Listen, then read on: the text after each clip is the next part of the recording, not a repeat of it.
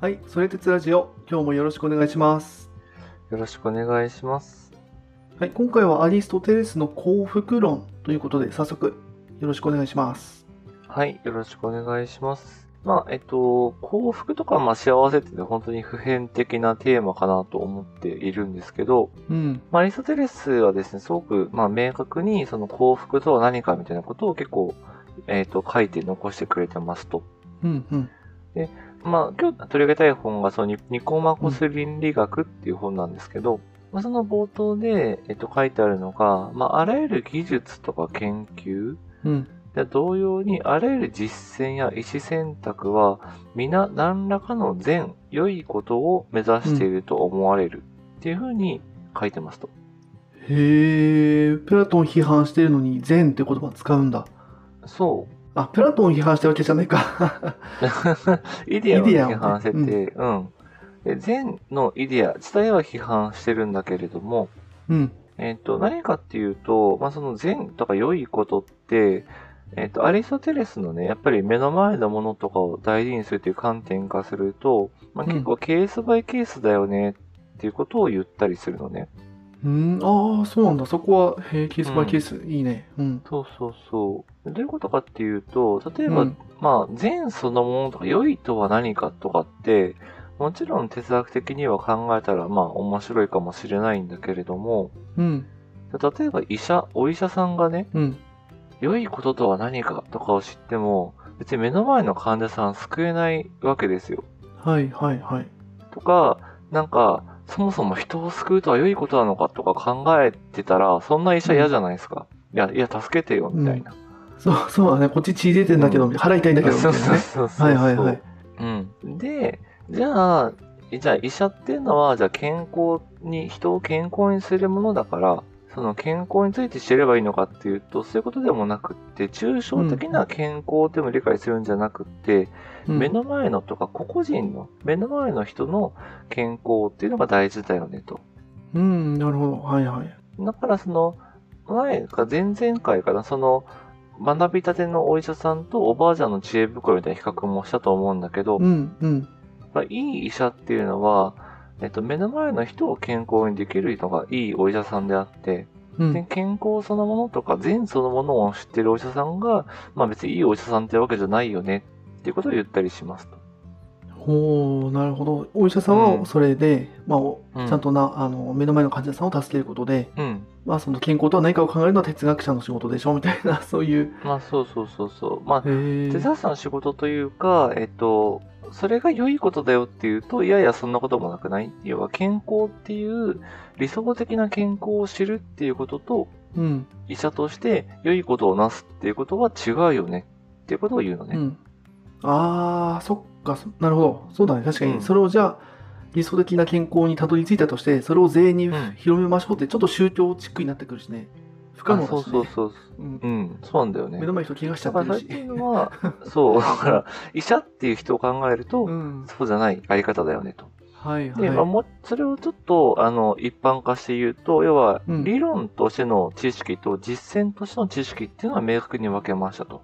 で、結構ソクラテスとかは、徳は知なりみたいな感じで、知ることがイコール、まあ、徳とか、良い、えっ、と、人生につながりよみたいなうんうんことを言うんだけど、うん。うん、まあ、結構それとは違う考え方なんですね。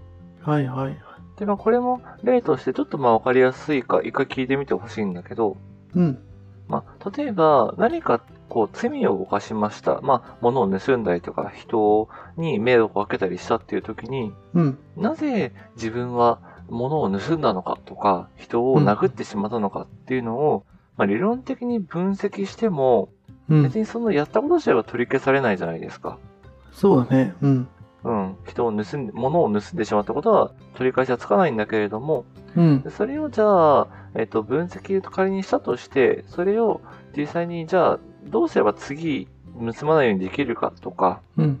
あるいはじゃあどういうふうな償いができるかっていうことは、えっと、未来に生かすことができますよねと。はいはいはい。で、これで言うと、その、前者の、要は過去を分析したりして得られるものっていうのが理論値。で、うんうん。えっ、と、後者の未来に生かしていくとか、どうすれば償えるかっていうことが実践値。うんうんうん。みたいな感じなので、やっぱりこう、常に何かを知るっていうのは未来を良くするとか、なんかその抽象的に何かを知るんじゃなくって、それを実際に世の中に活かしてこそ、えっ、と、意味のある実践の知識だよねっていうことを言います。はい。はいはいはい。うん。ここは何だかわかるかな？うん。わかると思う。えーっとね、ちょっとね。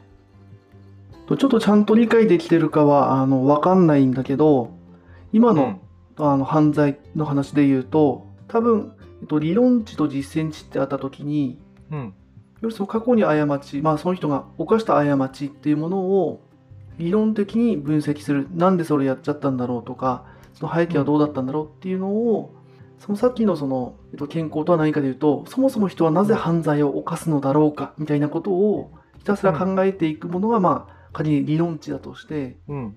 で、多く多くの場合というか多分当時、そこで止まっちゃう。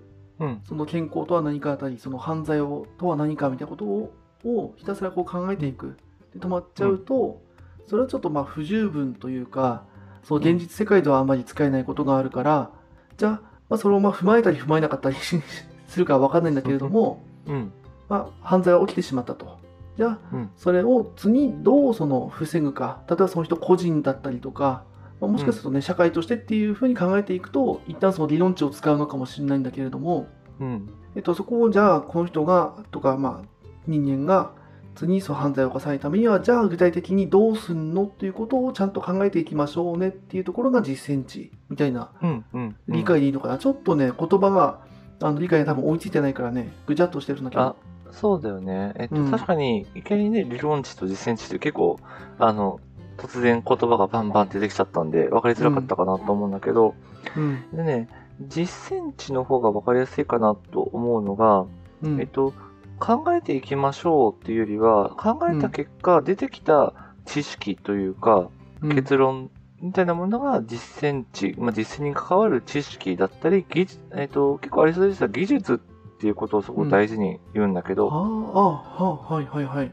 例えば、変な話、物を盗みたくなった時に、えっと、じゃあ例えば、過去、その、ん盗んだ時に罰された何か証、なんかそういう、じゃあ警察署に撮った写真でもいいんだけど、うんっていうのを見て、自分を落ち着かせますみたいなことができるとしたら、それも一つ自分の何かものを盗みたいっていうものを、気持ちを抑える、まあ、技術というか、実践的な知見、知識になるじゃないですか。はいはいはい。ってな感じで、まあ、ちょっとこの例が適切だどうかをちょっと僕も今話しながら微妙だなって思ったんだけれども、うんまあ、そういう、えっと、なぜ犯罪を犯したとか、とか、なぜ自分は犯罪を犯してしまったのかっていう知識と、とりあえず何かもし盗みたくなったら、うん。あの、警察署の写真を見るみたいな知識って質が違う。はいはいはい。けど、犯罪を犯さないっていうことに、えっ、と、対してで言うと、その、警察署の写真を見るっていう方が有効だったりするよね、と。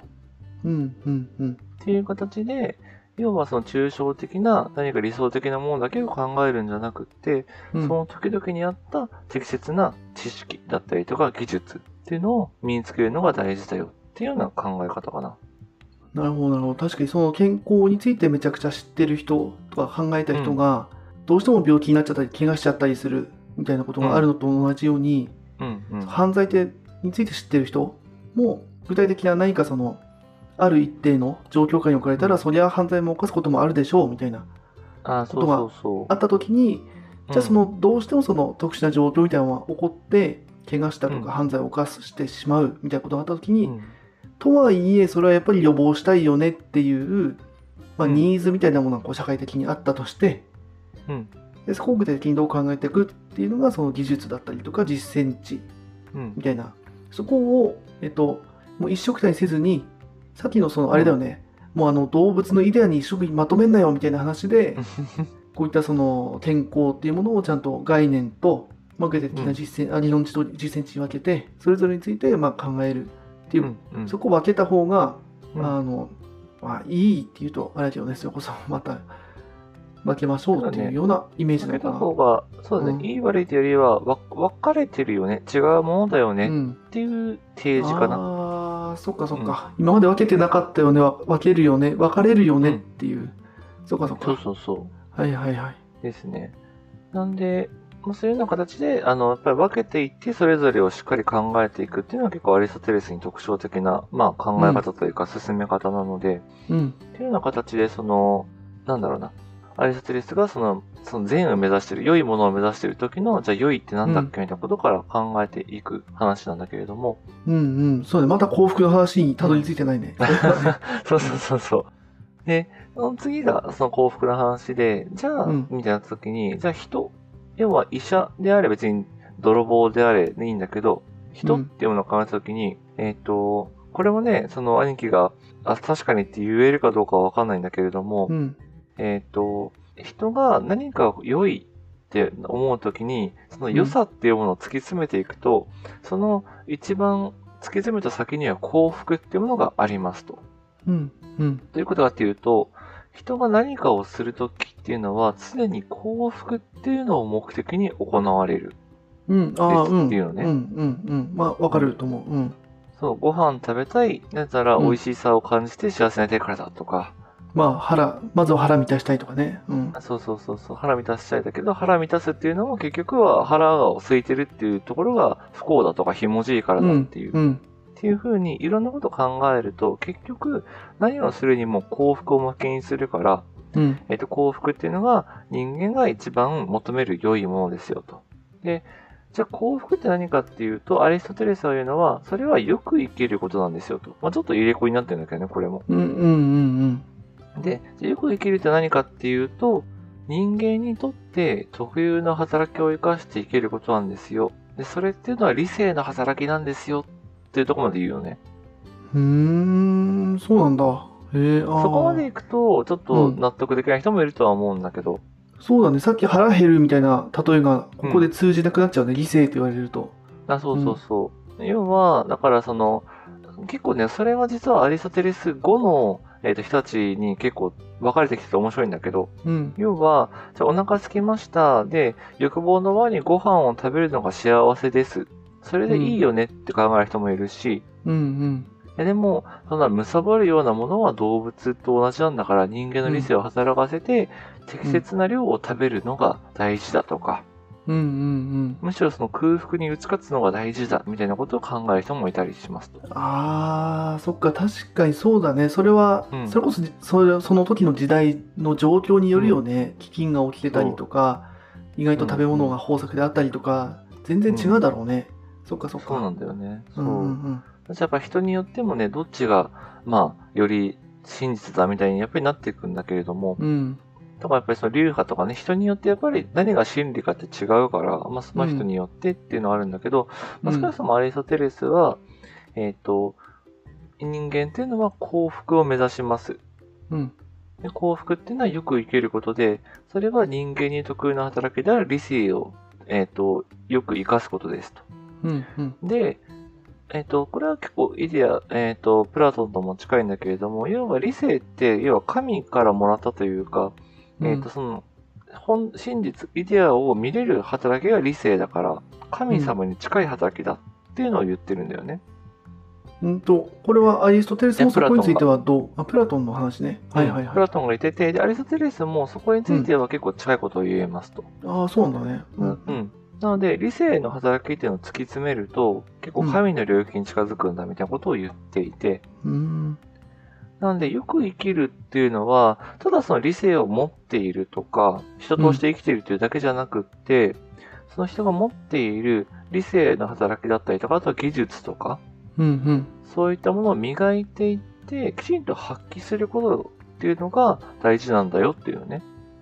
へえ、えーそうなんだ。そんなこと言ってるんだ。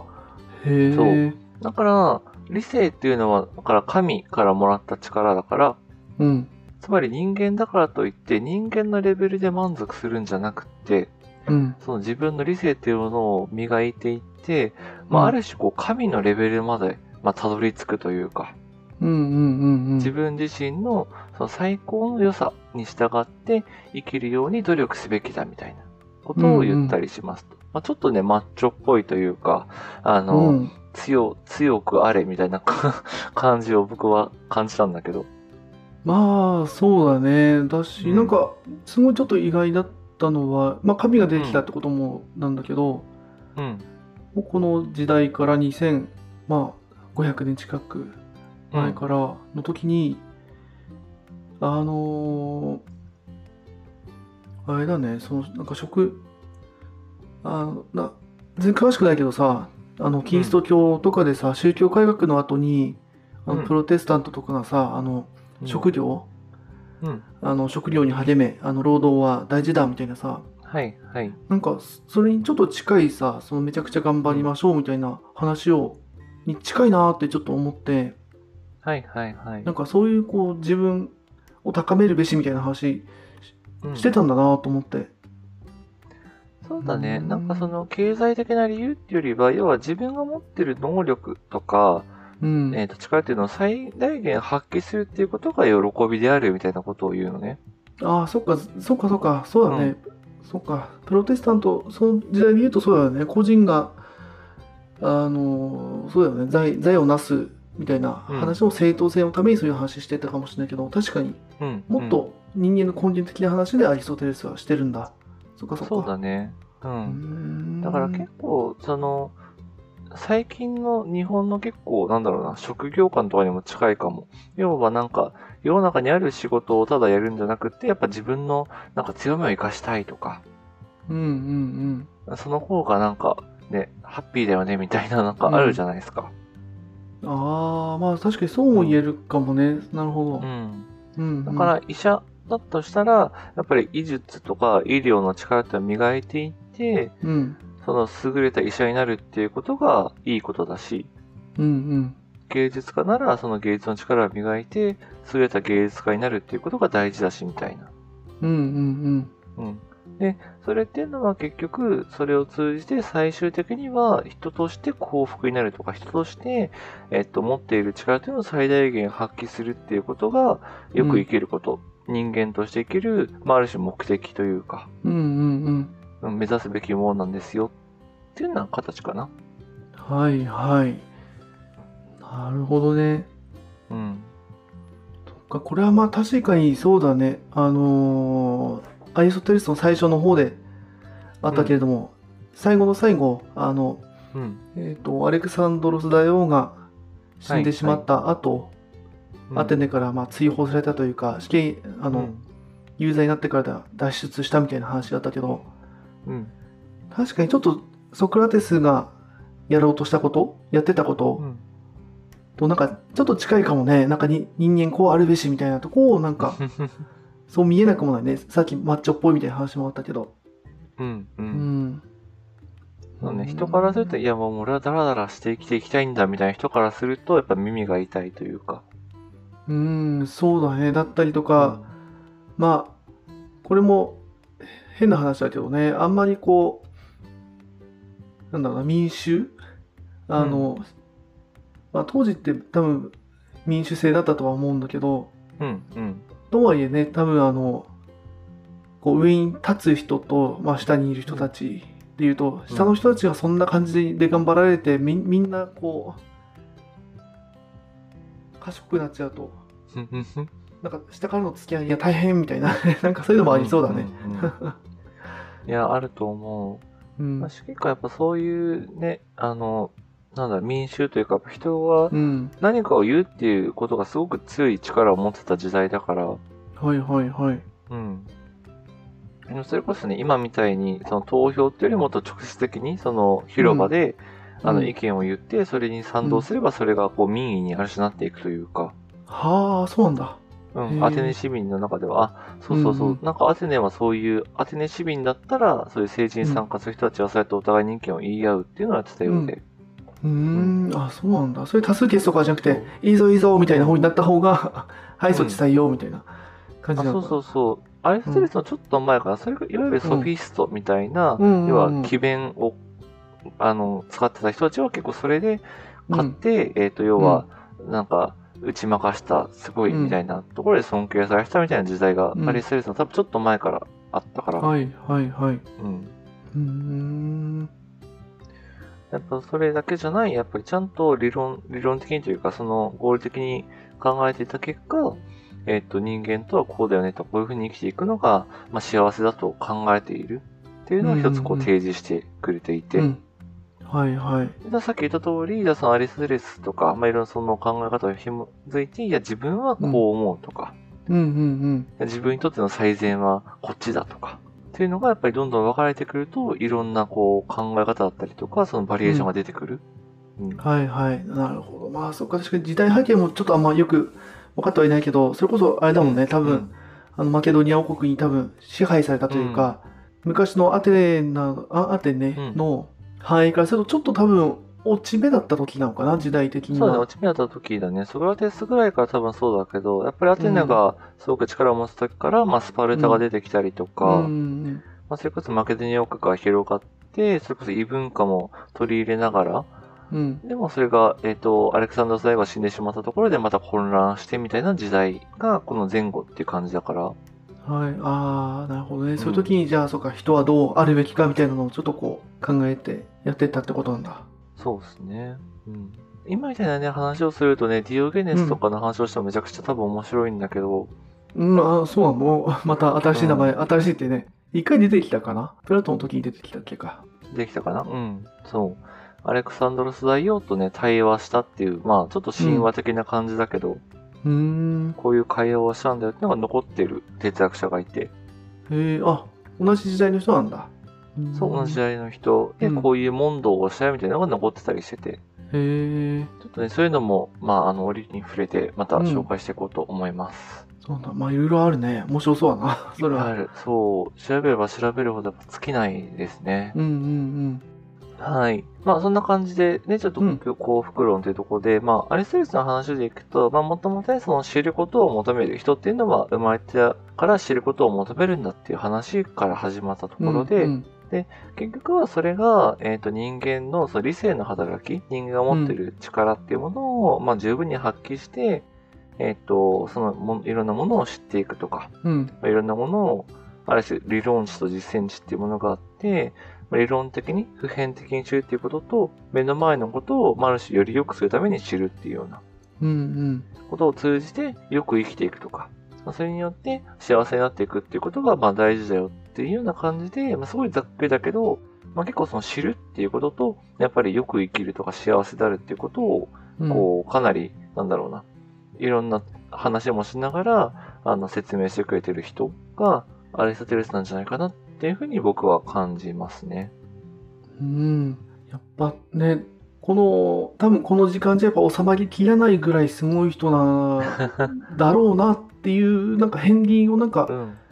うん、めちゃくちゃ感じた気がするよね。やっぱその、物事を知るっていうことに対する姿勢一つとってもだし、うんううんん、イデアの批判だったり、その物事をどう捉えてどう、そのフォルダ分けしてみたいなとこうんを多分、ね、プラトンは概念そのものを作って、アリストテレスはそのフォルダ分けをどうしようかっていうのをめちゃくちゃちゃんともう、うんリード整然とやって、で、その上に立って、その人々はどう生きるべきかっていう当時の時代の背景の中から、まあ、そこをそのきちんと定義というか、まあ、それこそね、それがいい悪いじゃなくて、そうでしょうぐらいのレベルで多分考えた人、うん。という意味でなんかね、それぞれのこうテーマに関して、まあ、多分それでも一部なんだろうけどね、うん。めちゃくちゃ深そうだなーっていう、なんか、やっぱね、ソクラテス、今回ね、やっぱソクラテスね、プラトン、アリストテレスっていうのが、やっぱ人間の概念とかね、物事、そのものの根源なんだなー、根源なんだろうなっていうのを、うん。なんかまたうんこう、思った、思わされたって感じで、うん。うん、またね、機会あればね、多分戻この人たちは戻ってくるんだろうけど、いろいろちょっとまた教えてもらいたいと思ったね。うん。うん。ぜひぜひ、ちょっとね、うん。そういったところも、ちょっとね、次雑談またしたいとは思うんですけど、うん、ぜひちょっとね、ソクラテスからプラトン、アリストテレスまで見たところで、うん。はい、また感じたこととか、こういう人たちはそもそも、ちょっとね、あの改めてどういう人たちだったんだっけっていうところもまたちょっと話しながら雑談会できればなと思いますので。そうだね、多分忘れてっから。う。うんん。そうね。うん。じゃあそういった形でアリストテレスの幸福論の話にコマコする倫理学をもとにお話しさせていただきました。ありがとうございます。はい、ありがとうございました。また次回もよろしくお願いします。はい、お願いします。